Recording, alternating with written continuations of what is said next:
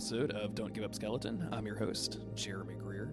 Today's guest is Alex G. Uh, Alex is a relatively unknown Souls player who had the poor misfortune of playing the Souls games for the first time while drunk.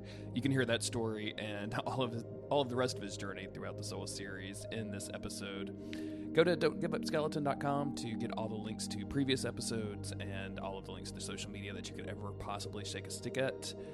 Thank you, everybody who's left an iTunes review. I really, really appreciate that. And um, yeah, enjoy the episode.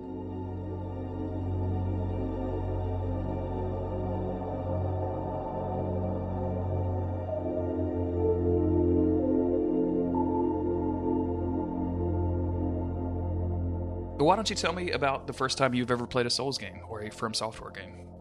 So the first Souls experience I ever had was actually right after my 21st birthday. I was over at a friend's house. We were drinking, and, And my this is already friend going to said, end well, isn't it? "Oh God, yes." And my friend said, "Hey, I've been playing Dark Souls. Do you want to give it a try?" And I said, "Sure, why not?" And he hands me the controller, and it's Dark Souls 2 Vanilla because Scholar wasn't out yet, and he was fighting the Pursuer. And that run up when you're slightly drunk and don't know the controls or anything was absolute hell, but somehow I managed to kill him. And we were playing so that every time you died, you had to take another sip or a shot or or whatever, just so you get progressively more drunk. And after I killed the pursuer, he said, "Why don't you make your own character and, you know, try it yourself?" And so I did, and I made some pink-haired abomination, you know, Excellent. and I could not get through things betwixt. Like something about the the jumping mechanics, they were bound to run instead of L three or R three, and I, I just couldn't couldn't do it very well at all. And I eventually made it to the Forest of Fallen Giants before I had had enough drinking and said, "This is really fun, but I need stop, or else it's going to end badly." Sure, yeah. I had a friend almost get alcohol poisoning just this past weekend, um, doing doing drunk souls, taking a shot every time she died. So Oh God! it was not it was not a good situation. And she was streaming, and uh, I, fa- I didn't watch it, but I fast forwarded to the end of the stream the next day and was like, "Ooh, oh girl, what did you do to yourself?" That's a dangerous game to get into. Like take a drink or do a shot every time you die in Dark Souls. Yeah, and especially when you're brand new, it got pretty bad pretty fast. I can And imagine. and so when I got home the next day, I uh, looked at my Xbox 360 and uh, Dark Souls 1 was one of the games with gold for a while that I had downloaded and never even looked at, never touched. And I thought, well, I enjoyed what I played there, so why don't I give this a shot? And of course, the story ends the same way for everyone. I ran forward, found the skeletons, and got my ass handed to me. so this was pretty late in the in the in the life cycle of these games. If it was already out for games with gold, right? Yeah, this was 2014, I think. Okay. So right before Scholar had come out. Mm-hmm. And so I somehow trudged on through. I think I got this Zweihander in the in the graveyard and just turned around and ran away. Used that for a little while and then realized that I was fat rolling because my friend had told me like, "Oh yeah, you want to stay under your equip load, otherwise your dodges are going to suck." yeah. and I finally made my way to the Burg. I think I must have fought the Taurus demon for probably 45 minutes before I figured out that there were snipers up on the uh, the little crossbow wall there. guys. Yeah. yeah shooting at me. and then I thought, oh, I can probably plunge attack. I tried and missed and died the first time I ever tried to plunge attack Taurus. Oh no. And you know, you kill him. I immediately killed Solaire. I have no idea why. Why did you kill Solaire? Did you just like accidentally hit him, or like what I you? accidentally aggroed him. Yeah. oh I- no! I think I was trying to to mash to to keep the dialogue going, and I hit R one or R two or something, and and I aggroed him, and I think I actually got the Hellkite Drake to kill him because he followed me onto the bridge. yeah, that works. I think he does take damage since he's technically a, a co-op player at that point. Yeah, and uh, So Hellkite cleared that whole bridge for me. And I had no clue where to go because in front of me I saw this huge dragon. And I thought to look up a guide online. And I pulled out a bow and about six billion arrows and killed the Hellkite Drake with a bow from a little cheese safe spot. Did you get the Drake sword while you did that, or did you just just kill him? I just killed him. I got all headshots. I didn't even know that tail cuts were a thing my first playthrough. you looked up the worst guide. Pretty much, I looked up how to kill Bridge Dragon Dark Souls or something, mm-hmm. and it just said shoot him with arrows. And so I I picked up a bow and all the arrows I could from Andre. So this was in 2014. Had you, besides your friends exposing you to Dark Souls 2, like had you heard about the series or anything? Like, did you have any kind of idea of what you were getting into when you started this stuff? I hadn't really heard of Dark Souls that much. I knew From Software through King's Field. Mm-hmm. I mean, I'm a classic RPG guy. I never played King's Field, but back in the day, I was always playing Final Fantasy stuff like that. So I heard the name, and I knew that Dark Souls kind of had a reputation for being that unplayable, hard as heck game that no one could ever beat in a thousand years. Sure. But you didn't. And, uh, you, you had no idea of what you were getting yourself into when you when you first started it up. Oh God, no! The- Like I said, the first time I was, I was very drunk, and someone had just handed me an Xbox controller and said, "Play this." God, it's like the worst Dark Souls experience I can imagine. I don't like. I have hundreds of hours of Dark Souls under my belt, and even now, if I've had a few beers, like I just don't even bother to play Dark Souls. I just know it's not going to end well. I mean, if you're if you're, I guess if you're streaming and having a good time, that's one thing. But I'm just I'm just not capable of playing video games like to that level and drinking at the same time. It's not. It's not even fun. Yeah, I can't do it either. And I caught, you know, all of uh, Lobos Jr.'s drunk stro- soul streams and booze born and all that. And I don't understand how any of those can pull off what they do. Oh, I haven't seen any of that stuff from Lobos. That's interesting. Yeah, he, I think he just did Drunk Souls 3 a couple of weeks ago. Oh, weird. Must have missed it. Um, what like going through that game? How long do you think it took you to start picking up on the the story, or or did you even th- throughout your first playthrough? So I knew that item descriptions were a thing from my brief time with Dark Souls 2, so I tried to piece together what little I could. But uh, I'd say it took probably until my second playthrough before I started really recognizing what things were in relation to the lore in the world. You know, Okay. that Black Knights were Silver Knights, the Bed of Chaos was the Witch of Izalith, that kind of stuff. Mm-hmm. And after my first playthrough, I found Bonfireside Chat, of course, like everyone does, and uh, started listening to that and going, I didn't recognize any of this stuff. yeah, it's the game kind of hides stuff pretty well from you, don't- doesn't it? Oh, yeah. And I mean, they were talking about illusory walls, which I don't think I found a single one of my first playthrough. I, I was trying to think back uh, because there's been so much conversation around illusory walls with Nioh and how Nioh handles illusory walls and mimics. And um, I was trying to think of the first time that I stumbled across one, and I, I can't remember. I, it had to be the one that the uh, that hides the bonfire in front of the forest, but I, I don't remember actually doing it. I just always remember knowing it, if that makes sense. Yeah. No, I think the first one I ever found in Dark Souls 1 was actually the one that leads to the Hollow and Ash Lake. Yeah, that makes sense. hmm you know, just getting that chest and swinging at it, thinking it was a mimic, and then wait, what the hell just happened? That wall disappeared. Did you go through and like try to do it with every single wall in the game after that? Pretty much. I mean, thank God Dark Souls 1 weapon durability isn't like Dark Souls 2, where I would have gone through a lot of swords. yeah, absolutely. I remember watching um, Kate plays LP on Dark Souls One, and the, the moment that she found an illusory wall, it was it turned into like for two episodes, it was just the most boring LP as she tried to hit every single wall. it, it was just not fun to watch. And it's so weird to think of them now because I know them so well, like the back of my hand, that you know I just roll through them and don't even don't even think. Mm-hmm. And was it? I've uh, actually like, Oh, no. did you participate in any of the multiplayer stuff with Dark Souls One? You said you were playing on 360, and I know the the population there is kind of dead nowadays. it's dead nowadays, but I was uh, in the Forest Guardian Covenant for a Mhm. while, and so I did a lot of invasions. Um, you know, met my first giant dad and realized how awful the community could be. Absolutely. Did you uh, ever get any hate mail or anything like that? I did. I think I actually submitted a couple of things to that blog you don't like to talk about. Oh, really? Cool. In fact, I think that's how I found out about uh, this podcast. That makes sense. Even though I haven't, I haven't actually opened or logged into that Tumblr in so long. I should probably get on get on my job and do that, but I just haven't got around to it yet.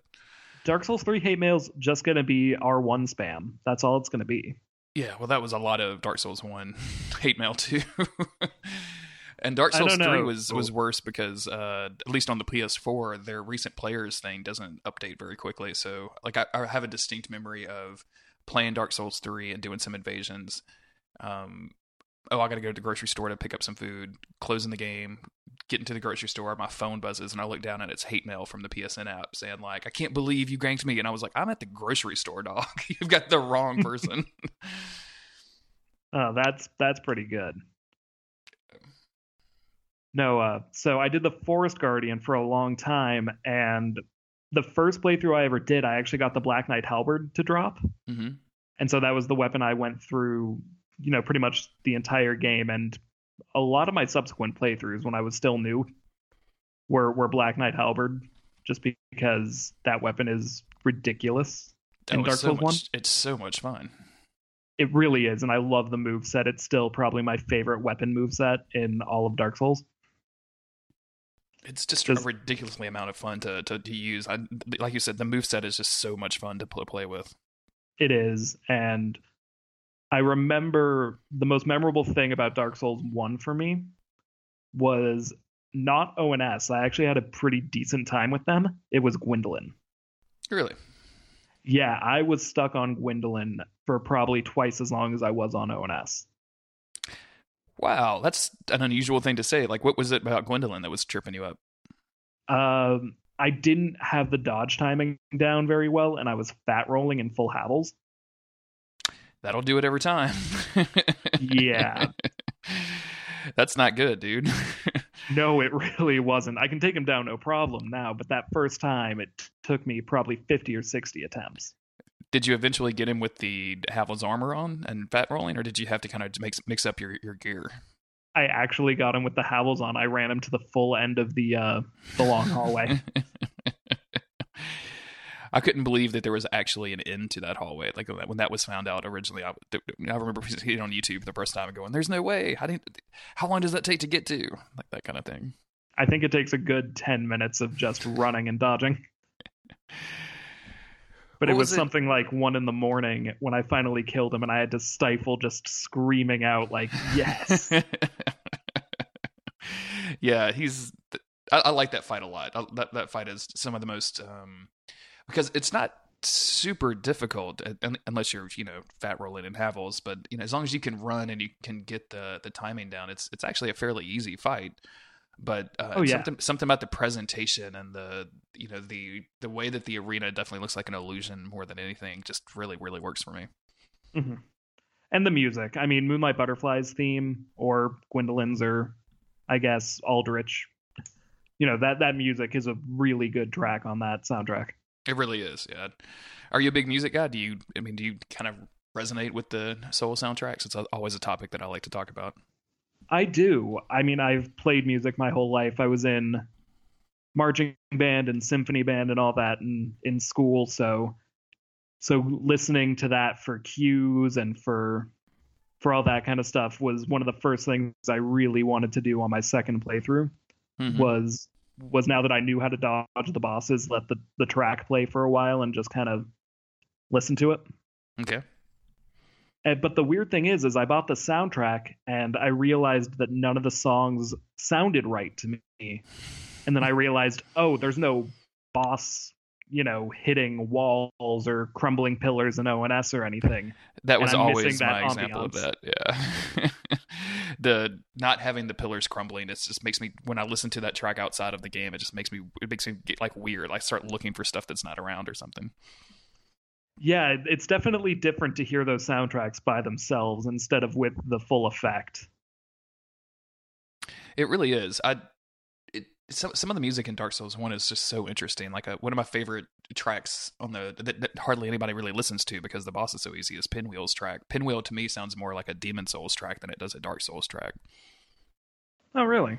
I I always kill him in like three hits. Yeah, exactly. Nobody, but if you listen to it, it's. uh Have you played Demon Souls? No, I haven't. It's the only Soulsborne game I haven't played. Gotcha. Demon Souls has such a, a unique soundtrack. I guess it's a lot less of the like the expansive choral orchestral stuff that they've done in the in the later games, um, especially with Dark Souls three, where I'm trying to remember the phrase. A recent a guy I recorded with recently told me that um, it every time he like every time every boss in Dark Souls sounds but with the music Dark Souls 3 sounds like it's the end boss because the music is so over the top and it Dark Souls 1 is guilty of that a little bit but Pinwheel's theme is is kind of a throwback. It's like got this weird harpsichord sound to it that's you know it doesn't show up anywhere else on the soundtrack. Yeah I'll have to look that one up after we're done recording. So you skipped Demon Souls but um how long did it did it take you to beat Dark Souls 1 oh god probably weeks and that character was so underleveled by the time I got to Gwyn. It was underleveled because most people Oh, go, yeah. go into it on their first playthrough drastically overleveled because they've just been you know pouring souls into whatever they want to. See, I was more pouring souls into uh into arrows and stuff like poison moss because for some reason on my first playthrough I just wanted to explore every inch of Blighttown. Mm-hmm. So I had a whole bunch of, you know, purple moss and blooming purple moss and all that. That, you know, that's where all my souls went was to consumables. that's that's interesting. I you know because most times when you play Souls games nowadays, at least for me, like I skip a lot of the consumables like that because I'm like, oh, I don't need them. I'm I'm too good for that. Oh, I, Which I skip everything now. Who needs shields? Did it actually uh, help you out? Like, did you get a full exploration of Blighttown going? I did, and that's how I found Great Hollow and Ash Lake the second or the first time. Was was another trip down there because for some reason, even though it made the frame rate crap, I just love the aesthetic of Blighttown. Yeah, it's. Uh, I, I actually really enjoy Blighttown. I spent a lot of time invading there with stupid gimmick builds. Like I would dress up like Mildred, Maneater Mildred, and invade um, the top of Blighttown a lot. That was a really good time. But most people that I know are like, no, no, no, don't ever go into Upper Blight Town. Just use the master key and skip it. So, I mean, that's what I do nowadays, but that's just because I'm going to kill Quelaag easy. yeah, just to get it done with pretty quick. What Oh, was yeah, your because- What was your next game after Dark Souls One? Uh, it was the Scholar patch, Dark Souls 2, but Okay. on 360, so it didn't have the uh, the new enemy or item placement. Okay, cool. So I played that pretty much nonstop. I beat it with one character using dual maces, power stanced. And then I just went right back into it with a hex build and then a dex and then just over and over and over and over. Man, that's that. Those power stance maces are some of my. It's one of my favorite builds in that game. That the moveset is so fun and so nice, and it just like wrecks shop all over the place. Oh yeah, especially against you know heavily armored bosses, you know ruined sentinels, those Mhm. those kind of guys. It just it destroys them. It makes the uh, DLC so so much easier. Everything except for Ivory King, the two cats. Oh well, yeah, that doesn't even count as a boss fight in my mind because it's such a pain in the ass to get to. like I just don't even care. What you don't like reindeer? I don't like the reindeer. No, that was uh that was one of my worst areas when I did uh when I guested on Bonfireside Chat with the worst areas episode that Gary did because man, I, that is just such a fucking slog and miserable. I, I hate it so much. Oh, I went through it once and I've never gone back. I don't blame you at all. It's just miserable. Like it's it's not fun to play. Like it's not it's not even it, you know because Dark Souls can be not fun sometimes. As in like you are in an area that you've died over and over again and it's grueling. But that area seems specifically like we're going to design the least fun area we possibly can and you know turn you guys loose in it. And make you, you know, make the same boss run five or ten times.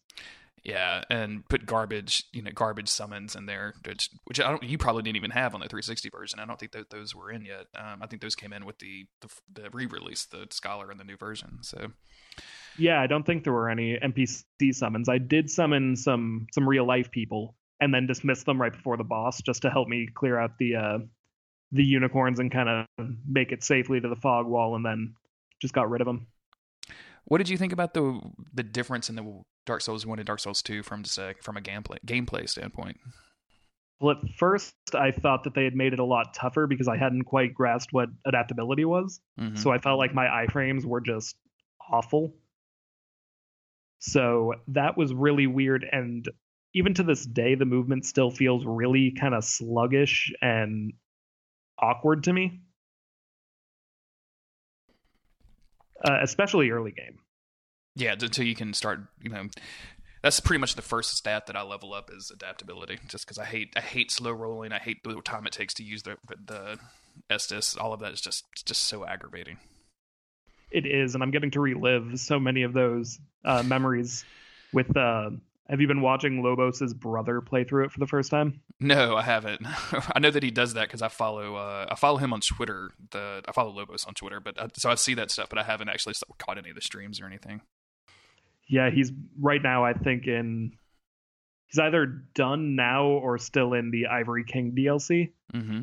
And I've just been watching him rage at everything and feeling a bit better knowing that that I wasn't as bad as I think I am. It wasn't just you that everybody went through this at one time, or that everybody goes through this.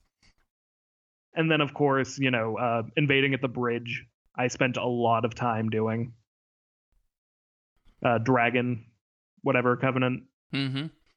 That's uh, that's a, actually when Scholar came out on PS4 and I picked it up. I ended up and I didn't do this in vanilla for some reason. I spent most of my time in the Bloodbro arena, but uh, for some reason, I spent a lot of time on that bridge in the PS4 version and had a really good time with it. Like it was, it was kind of a fun time, which I was surprised about because up until that point, I would have told you that I don't really like Dark Souls 2 PvP, and I, I still don't like it as much as Dark Souls 1. But you know, there's something about just hanging out and being summoned into fight clubs, and everyone was just kind of laid back about it. That was, you know, fun.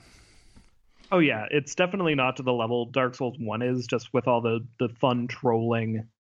I mean, just like you, just like everyone else, I had a couple of invasions in uh Oh god, what's the skeleton area called with the the cuttable bridge? Oh, in Dark Souls 3, the catacombs. Yeah, did that in Dark Souls 3 and then in Dark Souls 1 invading Oh god, Forest Covenant was always a good time. I think Dark Souls 1 still has the best invasion system and the best covenants for it.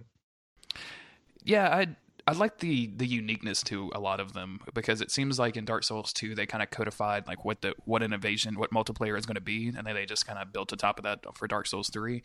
But they they left behind um you know, even the Ratbro Covenant Dark Souls 2 was at least interesting and unique. And, and you know, stuff like the Belbro Covenant just making a free for all area, but even with Dark Souls 3 it's just like, okay, I'm going to invade or I can get summoned and fight somebody. Like I don't know, there's something lackluster about the covenants in Dark Souls 3 for me. Yeah, especially when you're trying to farm a proof of concords. Been there and done that, and it is not fun. uh, Silver Knights. Silver Knights, yeah, just sit there. I'll burn through like 18 episodes of um, Hello from the Magic Tavern while I was doing that. Just, I'm just gonna sit here and listen to this podcast and kill a bunch of Silver Knights over and over again. Uh, I did that with Don't Give Up Skeleton. well, thank you, man. I appreciate that. oh yeah, I've been listening since I think the first couple came out, just because I like hearing other people talk about Souls. Yeah, that's the reason I do the show is so I can continue to talk to people that like to talk about Souls, so that my wife doesn't get mad at me. Yeah, my boyfriend is not happy with the amount of time I play Souls. I say that she's actually pretty cool about the whole thing. It just at a certain point she's like, Jeremy, I don't care. Like I don't I don't know what you're talking about. I don't have any kind of reference for it. I don't particularly care to learn. Like go find somebody else to talk to about this. So it's funny, my boyfriend will pick up on certain words or phrases that he sees or hears, and he'll just bring them up in random conversation. And he he loves classical architecture. And he pulled up this uh this castle from somewhere in Europe and says, "Hey, that kind of looks like Anor Londo, doesn't it?" And I, I took a a second glance, like, "Wait, did you just did you just say that?" did it? Was it actually the place? The uh, whatever that? Because there is a there is a place that actually has like all of those buttresses and everything from Anor Londo. I don't know if it was the exact one, but it, it looked similar enough that you could have fooled me. Gotcha. There was a uh, I, I've interviewed a guy, and it'll be out by the time your episode comes out. Um, but he's kind of like a specialist, or not maybe not a specialist. It's the wrong word, but he's very much into architecture, and um, he does this series called uh, CRT Souls, where he takes he runs Dark Souls through like a CRT monitor and then takes pictures of what comes out, and it's like specifically all the architecture and stuff, and it's just fascinating. Like I can just go down a rabbit hole in his blog looking at pictures all day long. That actually sounds really interesting. Yeah, I'll uh, I'll link you his Twitter after the fact, and you can you can watch his Twitter. His Twitter is is really really fun. Assuming that you have a Twitter, I actually I haven't asked you that or anything yet. I do. Excellent. Um, what did you think about Dark Souls two from a from a story perspective? I know it's somewhat of the unpopular opinion, but I liked that it differentiated itself from the first Dark Souls game. Mm-hmm. I wasn't super jazzed about the whole Fragment of Manus thing. I felt like that got stretched a bit thin in the Crowns DLC. Mm-hmm. I mean, I still love the Crowns DLC for gameplay, but I found the story to be more disposable, I think, than Dark Souls 1's was. Okay. But I still appreciated the fact that it was trying to tell its own story, and the fact that it was cobbled together in the way it was is still really impressive. Well, which uh, which which game did you run to after that? Did you go into Bloodborne? Uh, no, I think Dark Souls 3 had been announced Mm-hmm. right about the time that I was still PvPing pretty hard in Dark Souls 2. And that was all I had my sights on was getting that game, you know, as soon as I physically could. So, uh, so you just kept playing Dark Souls two until Dark Souls three came out. Pretty much. And Dark Souls 1. I I found Lobos Jr. after all that PvP stuff and started watching different challenge runners and thought, "Oh, I can do that." Which no, nobody, nobody can do that. What kind of challenge runs were you trying? I think the first one I did was a soul level one pyromancy. Mm-hmm. So Dark Souls one pyromancy was easy mode, Yeah. just because you could upgrade the flame, you know, to plus ten before you did much. So that that was that was my first. My second was no shield. You know, just the the basic ones. Mm-hmm. Dark Souls two, I did uh actually staff uh physical hit only. Staff physical hit only. Okay, so you've got a, a magic item equipped, and you're using just just the uh, melee attack on it. Yeah, the I think I did the Dark Sunset staff Okay. and did because the physical damage I think scales with with interfaith or something Mhm. on that for some reason, or at least it did in vanilla, and just spammed the R2 of that, and it was very slow but very doable. Any, uh, did you do any other ones? Oh, I went through Dark Souls 1 uh, permacursed, Oh no! So half health or quarter health or uh, half health. oh jeez, man, that's such a that can be such a pain in the ass with that with with that with that little health because every just like one hit will will kill you. Yeah, I, I think I got stumped on O&S for a while with that one, just because you know one Smough hammer and and you're done. Well, what was it? Because Dark Souls three would have been the first game that you were kind of that had not come out yet. That you actually had to kind of stand around and like wait for it to come out. How was the lead up to that? Were you watching all the trailers? Were you watching pre release streams? What, what, what were you doing? I tried to stay as blind to it as I could. I had Firelink Shrine spoiled for me, sadly. But I went into it about as blind as I could. That always seems um, that seems like the biggest thing that they just let loose out there for for no reason. just like put that out there immediately, which kind of which was kind of lame. Yeah. Although for me, the hardest part about Dark Souls 3 was actually getting my copy in one piece. Because I was um I was in line at GameStop for for the midnight release, Uh huh. and for some weird reason, the GameStop employee would not stop hitting on me. Okay. And I know it's weird, but I'm just standing in line, and they're like, "So what are you doing after you get the game?" And I'm like, "I'm going home and playing the game. playing it."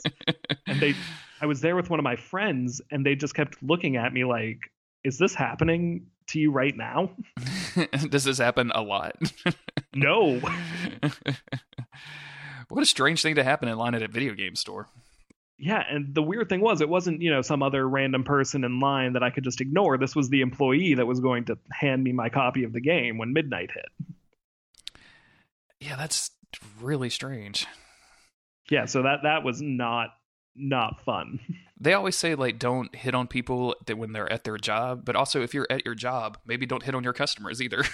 maybe they, Yeah, we could just we could just give we could just everybody can agree on that for a little while. Yeah, because you'll creep them out and they'll never go to your GameStop again. it's an easy way to solve that problem right there. exactly. And then I got home and played the hell out of it. Yeah, so kind of walk me through your first impressions of Dark Souls 3. My first first impressions were actually that it was more difficult than I had anticipated, but I was going through with a really bad weapon. Which so one? I picked up the Irithyll Straight Sword. Oh, that's the um the frozen one that you get from the little little dude Yeah, the Outrider Knight. Outrider Knight. Okay. Yeah, and that weapon has awful split damage, has no frostbite uh, buildup at all, and just is, is not good. But I made it through the game with it. The entire game with it? From the point I got it, I didn't unequip it. I just out of curiosity, like why? Like at that point, you probably knew Dark Souls stuff, right? So you kind of knew like you could just switch your stuff at any time, or you could change weapons up. Why did you stick with it for so long? I have always loved like frost magic and Final Fantasy and and all that kind of stuff, and I thought this is a cool ice sword. If I get a cooler ice sword later, then I'll use that. But I just wanted to use it because I thought it was cool. That sounds good. what was your uh like? How did you have a lot of trouble with the game? Um, after I kind of got back into the groove of of the way backstabbing and parrying and all that worked, as opposed to Dark Souls 2, I I had a pretty good time with it. Mm-hmm. And my second and like third through millionth playthroughs have all been easy breezy. Because at that point, you knew exactly what you were doing. Oh yeah, I think second time I went pyromancer with the the demon fist weapons, Mm-hmm. which are the the fire uh, fist weapon. Oh yeah, And yeah, I- yeah. Did a, a pure mage build with a moonlight greatsword, which is awesome at PvP, by the way. I love the Moonlight Greatsword in- in Dark Souls 3. I was so disappointed in it with uh, Dark Souls, excuse me, with Bloodborne, but I love it in Dark Souls 3. I think I still have it equipped, actually. I think that's like my primary DLC build right now. Uh, my primary is that uh that pyromancer from my second playthrough, Nice. and then I did a, a full heavy weapon strength no shield with uh, the Fume Ultra, which is a super fun weapon in PvP too. I have not messed around with that Fume Ultra Greatsword. I, I kept meaning to get there. I was going to make a, a a Tarkus, or not a Tarkus, what's the dude's name? Um, it's the Tarkus like lookalike that's over in the uh I almost said the Chalice dungeons, but it's not the Chalice dungeons. Wait, no, I thought that was Black Iron Tarkus. I thought, I thought he had a different name in, in Dark Souls 3, but I might be wrong. I, I can't totally remember, but but if you get that sword and you uh, up your strength to 50 so you can one hand it, Mm-hmm. uh, the R2 will make people flat like a like pancaking them with a great hammer, Mm-hmm. and then you can switch to the R1 and or the one-handed R1 and double combo that for really easy kills. Oh, nice. See, now you're making me want to go play Dark Souls 3 again. And I, I don't have time to do that because I'm too busy farming in Star- Stardew Valley. It's the only game I can play right now. It's okay. I've been wasting all my time on Overwatch lately. Oh, yeah. Overwatch is a lot of fun. I enjoyed that game. It's really fun.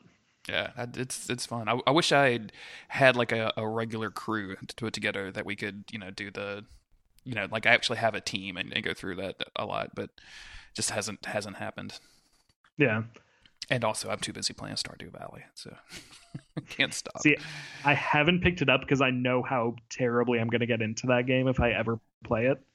It's uh, it's it's fierce, man. Like I, it's, I just can't make myself stop playing it. Like it's fucking ridiculous at that at this point, and it's I'm way too many hours in to be. I don't know why. This isn't. Don't give up, Stardew Valley. I'm sorry.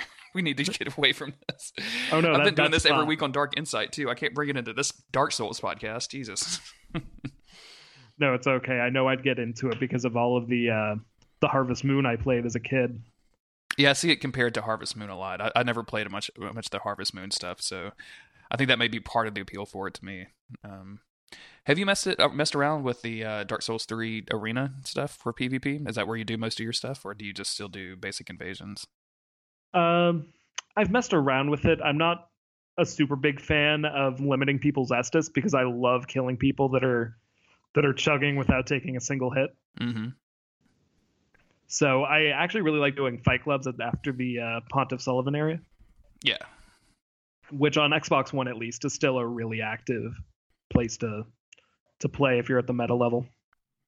What is the meta level nowadays? I'm I'm so checked out of Dark Souls. I don't even I don't even really know. I think it's 120 to 125. Okay, well that's not bad. Yeah, so for me it's pretty much 50 strength. Everything else can go into vitality and endurance. it's a, it's crazy how much you can crank up your vitality in Dark Souls 3. Like I was halfway through the game before I saw a screenshot on a friend's Facebook page that was her health bar was you know three quarters away from across the screen, and I was like, wait a minute, what am I doing? I've been I've been, I've been pumping intelligence this entire time. This is not a good thing. No, especially because magic in Dark Souls 3 is not that great. It is. It is way worse than not that great. it's not even fun. it's bad until you get Crystal Soul Spear. Crystal Soul Spear is okay, um, but even then, anything where you're having to split your Estus between you know the blue and the yellow, but for a majority of the game, you, once you get into New Game Plus, it's not much of a big deal. But man, the, trying to start off as a sorcerer in that game was such a such a fucking misery. Oh god, yes, especially on bosses like Vordt that are pretty resistant to early game spells. Because I mean, at that point, you have what Soul Arrow and maybe the Farron Dart the fast one. Yeah, you have that. If you started with the, I started with the class that already had the um, spook spell. So oh, the I could, I could use, or whatever. Yeah, mm-hmm. Um, because my, my whole thing was I was going to do like a Dex int build, and that just did not happen for me, which is not that great. So, wow. God, what what weapon could you even use with that? Like an Uchi? Um, I saw everybody go for the Uchi since um you can kill uh you know the master or whatever his name is uh right there out of outside of Firelink. So I was like, well, I'm not going to do that because that seems like it's going to be the weapon everybody uses. Um, so I went with um the significantly worse choice of the Great Scythe when I found it. Oh God! With, with the idea being to you know upgrade that a lot since it's scaled from Dex, and then to apply you know whatever buffs I could find and get my hands on, and that was not a good idea. it was not fun that weapon is such a disappointment because in Dark Souls One, I love the Great Scythe. It's one of my favorite weapons, and um, I'm actually I was actually considering. I've, I've, been kind of next week for I think it's either I think it's actually this weekend at the time of the recording uh, is the Return to Drangleic where they're doing the big PV not PvP but like everybody goes and starts a new character in Dark Souls 2. Mm-hmm. And I've been uh, I've never power stanced scythes before, and I think that might be like stupid and fun and hilarious if I can find two scythes to power stance. So I might go try that.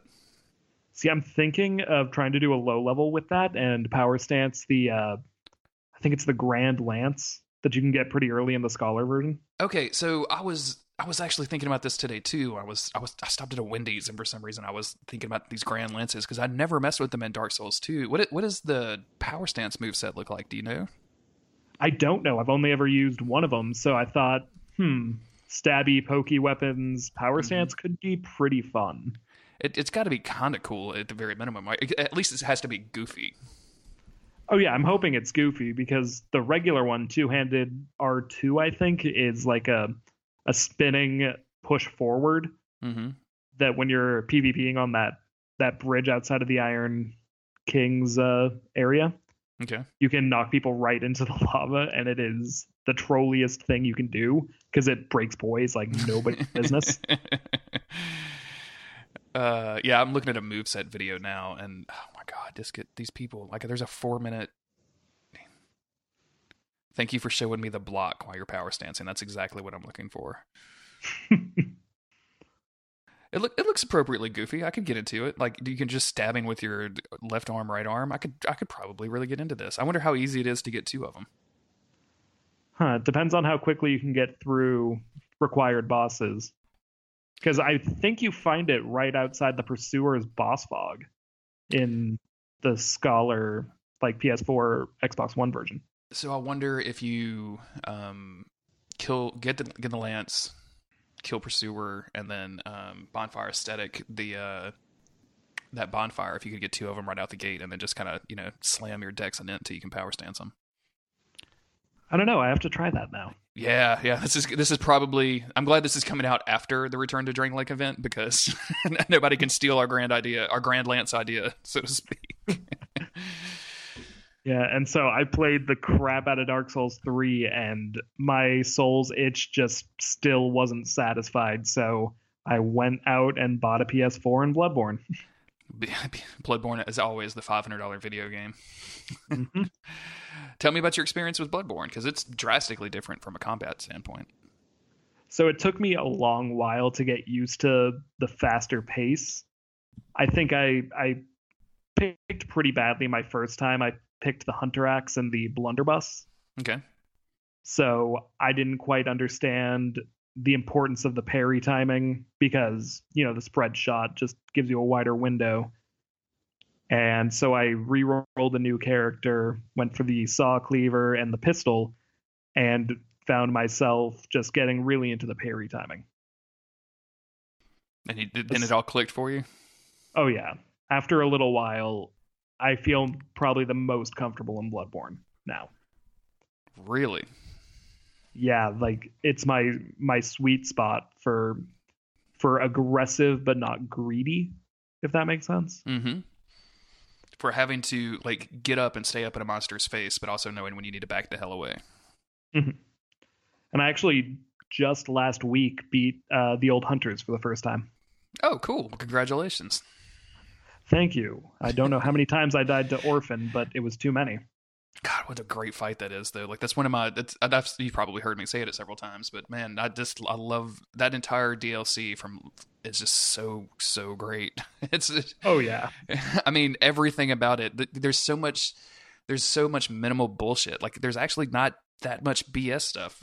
Um, I think maybe in, in, New Game Plus, you know, you start getting into some HP pools with the bosses that are a little too high. But I, I love fighting Orphan of Kos at New Game Plus with you know just any kind of weapon at all. Like give me any weapon, and I want to be able to just do that boss over and over and over again. Yeah. No, I feel like the worst Bloodborne DLC player though, because the easy joke boss is the one that probably took me the most tries. the uh, living failures. Yeah. what was it about the living failures that messed you up? I have no damn clue. I think it was the weird hitboxes when their arms swing, but something I just did not get for the first five or six times. And I beat Maria like the second or third try. Man, that's weird, huh? Yeah, well, Maria, her parry timing was pretty telegraphed. Yeah, if you know if you know the yeah, if you know that like if you can get her parry timing down, she's a really easy boss. Or if you summon summoning for that boss is just ridiculously easy too. See, I, I never summon for bosses on first playthroughs just because I want to know that I can do it myself. Oh yeah, yeah, I get that. Like I'll summon for an area just to clear out whoever's there, but but never for bosses. I'll use the silencing blank or whatever equivalent. I like um I I enjoy summoning people, and it's a lot of fun. But I've, I've very, very much tried to go through the my first playthrough like kind of solo. If the most I'll, I'll I'll do is um, drop my sign down so I can get summoned somewhere else, so I can kind of practice on a boss with somebody else. Um, but I, I, very rarely do I summon for people just for me. Yeah. No, um, I remember in Dark Souls three, one of the first times I actually dropped my sign, a boss totally glitched out and was unkillable. Which boss was it? Dancer? No, it was um the Crystal Mage or Crystal Sage or whatever he mm-hmm, is. Mm-hmm. One of his little teleport clones just would not go away. so it just kind of locked him in there. it locked him in, and the main boss wouldn't start taking any damage anymore and they both just kind of froze in place no matter what I did. You know, I'd swing my sword or throw a firebomb and nothing got him out of the loop. So I think I ended up throwing dung pies until I uh, toxicked myself and just died.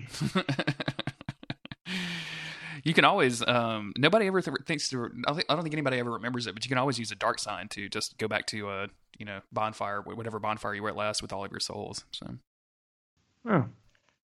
I I don't think I've ever done that actually. Yeah, it's it's one of those weird things where you you have an item in your inventory from the very beginning of the game, and you probably never ever use it. But it's it's very very handy if you're um like if you've got 14 million souls and a bloodstain somewhere, and you want to be very very careful, and you get into a bad situation, you could just dark sign out, and it'll keep your bloodstain. You know, you'll lose the souls that you have on you, but your bloodstain would still be right there. So. Yeah. See, I never was too crazy about losing large numbers of souls Mm-hmm. because I'm an old school RPG player, so the grind is always something that I'm okay doing. So, you know, you lose 10,000 souls. Well, I guess I'm killing Pontiff Knights for a while. so yeah, I don't particularly care about the grinding. Like I don't I don't like to grind too much. Um, but at some point I broke and was just like, okay, I don't I don't care that I'm losing souls anymore. Like I just don't. And I think it was actually the for, losing 14 million in Dark Souls one at some point, and I was just like, yeah, I don't. It doesn't bother me. I don't care. I'm not going to spend them anyway. So why not? How did you even accrue 14 million in Dark Souls 1? PvP, just do, Oh. doing literally nothing but invading, and um, especially at the time that I was doing it, um, you would find people with uh, that had used the infinite soul glitches to get to level 700 or whatever, and uh, so you would you would get summoned into say a forest fight, and there'd be a host with two of his buddies that were all pr- approximate approximately max level. And it would be like you, another blue, and a red, all in a kind of a free for all. And eventually, somebody would kill the host, and the and you'd get like seven hundred thousand souls from him. it was ridiculous. Yeah. Uh, it's I still crazy. remember doing that glitch just for for shits and giggles. I really, really like the drag. Did you ever mess with the dragon head glitch? Yes, a little bit. That was so much fun. Just being able to spit uh like infinite um prism stones out everywhere and crash people's games. it was just so much fun. God, karmic justice, crashing people's games. You just love trolling. I do. I do.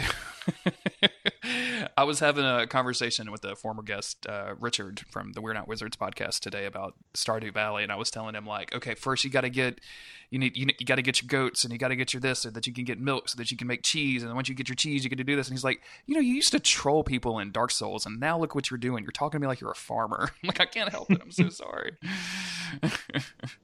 No, I think the most fun little PvP PvP glitch thing that I've done Mhm. is um, in the first Dark Souls 3 DLC. You know the the big bridge that you can cut. Yeah. There's a certain spot on it, and I think this got patched out. But if you swung at it, the physics object would just fling you into space, basically. awesome. And I found that out the hard way by trying to cut the bridge and getting just thrown off of it. But I would invade people and stand right next to it and just watch hosts, you know, rocket into the sky. That's so much fun. Well, where do you uh like? Do you keep up with kind of the gaming news and stuff? Like, are you following FromSoftware nowadays to see what they're going to do next? I'm enjoying watching all the backpedaling after Bandai Namco probably offered them ridiculous sums of money. Sure. What, but what do you want to see him do next? If it was if it was up to you, if you were President Miyazaki, Oh God. Um, I'd want to see a mildly more restrictive and exploration based game with Souls combat. So something like an old school Zelda game, maybe, but with Souls like combat. mm-hmm. Something that is artificially gated by items or abilities, but still controls the same way. Okay. What what what about that appeals to you? Because most of the time I talk to people, especially Dark Souls fans, they they want that kind of openness of a world so that they can, you know, how you can kind of break the game with Dark Souls One with you know not even glitches, but just skipping bosses or sh- getting shortcuts early or what have you. What about it? What about the restrictiveness that appeals to you? I think it's the idea of learning to master and figure out different ways to get through it Mm-hmm. that that is appealing to me because I like watching a lot of speed runs of games like Castlevania Symphony of the Night or Metroid 2 or Zelda Link to the Past and seeing the ways that people can kind of exploit the restrictions to make something cool has appeal to me Mm-hmm. and that coupled with combat that can kind of evolve as the story evolves with different items or abilities being unlocked seems like it would be an interesting way to deal with it. Interesting. That's a good answer. Thank you. Well, Alex, thank you very much for sitting down and spending about an hour with me this this afternoon. I really, really appreciate it. Where can people find you on the internet if they want to seek you out? See, I'm on Twitter at AlexanderG413. Uh, that's about the only place you'll ever find me, unless Okay. you see me on Reddit, you know, in the Dark Souls subreddits. Which you will never see me on. I, I've, I've tried several times to break into that, that Reddit thing and, and to get into, and I just I don't know what about it. I, like I have a huge thread about don't give up skeleton on Reddit. And I just was like, okay, well that's done, and I'll never be seen again because it fell off the front page. So bye. I'm never gonna update it. well, thank you. yeah, for, that, thank that you again. community is weird. Yeah, Reddit seems a little insular, um, which is kind of weird for how public that they want everything to be. I don't know. It's just a strange thing. Thank you again for, for guesting. I very much appreciate it. No problem. Thank you for having me. As always, I've been your host, Jeremy Greer. You can find me on Twitter at JGGreer. You can find the podcast and all of its social media links at don'tgiveupskeleton.com. You can specifically find us on Instagram, where every week I post a preview of that week's episode. So if you have a short attention span like me, you can listen to a 30 second podcast instead of a 60 minute podcast. Thanks everybody for listening. Um, over the last few months, the show has gotten bigger and bigger, which is super gratifying and it makes it just even more fun to do these. And as always, if you want to be on the show like Alex, just send me an email and be prepared to wait for a couple months and I will get you on the show. Thanks everybody for listening and remember, don't give up, skeleton.